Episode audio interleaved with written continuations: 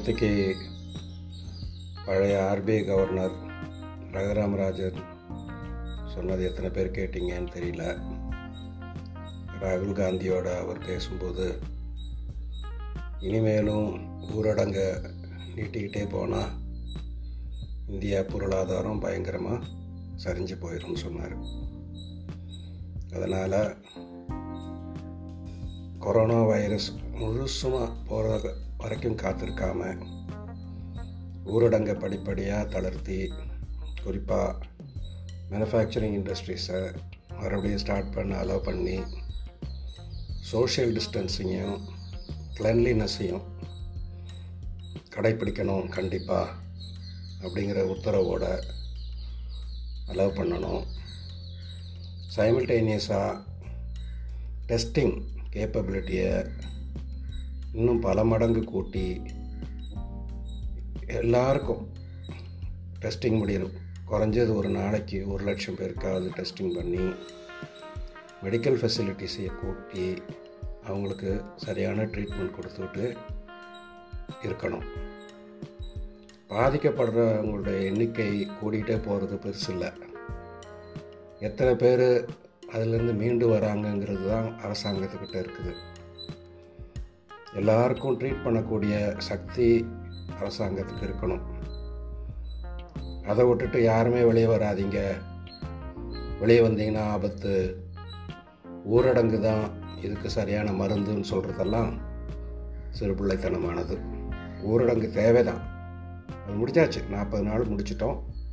இனிமேல் இதை கூட்டிகிட்டு போகிறதுனால ஆயிரம் பேர் வைரஸால் செத்தா இனி வரும் நாட்களில் இந்த ஊரடங்கு கூட்டிக்கிட்டே போனால் பட்டினியால் சாகிறவங்களுடைய எண்ணிக்கையும் அதிகரிச்சுக்கிட்டே போகும். நம்ம நாட்டில் ஏறக்குறைய நாற்பது நாற்பத்தைந்து சதவிகிதம் தினக்கூலி தொழிலாளர்கள் தான்.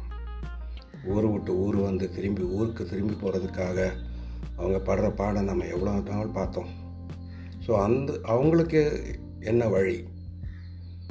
சாகிறாங்க அவங்கள காப்பாற்றணும் சரி. சாகிற நிலைக்கு தள்ளப்பட தள்ளப்படுற இந்த தினக்கூலி ஆட்களை அரசாங்கம் என்ன செய்ய போகுது? எத்தனை பேருக்கு எவ்வளோ ஒரு நாளைக்கு நிவாரணம் கொடுத்து காப்பாற்ற முடியும்? அவங்களுக்கு வாழ வழிகாட்டுறது தான் அரசாங்கத்தோட கடமை. வைரஸ் வந்திருக்குன்னு சொல்லிட்டு வீட்டையே பூட்டினா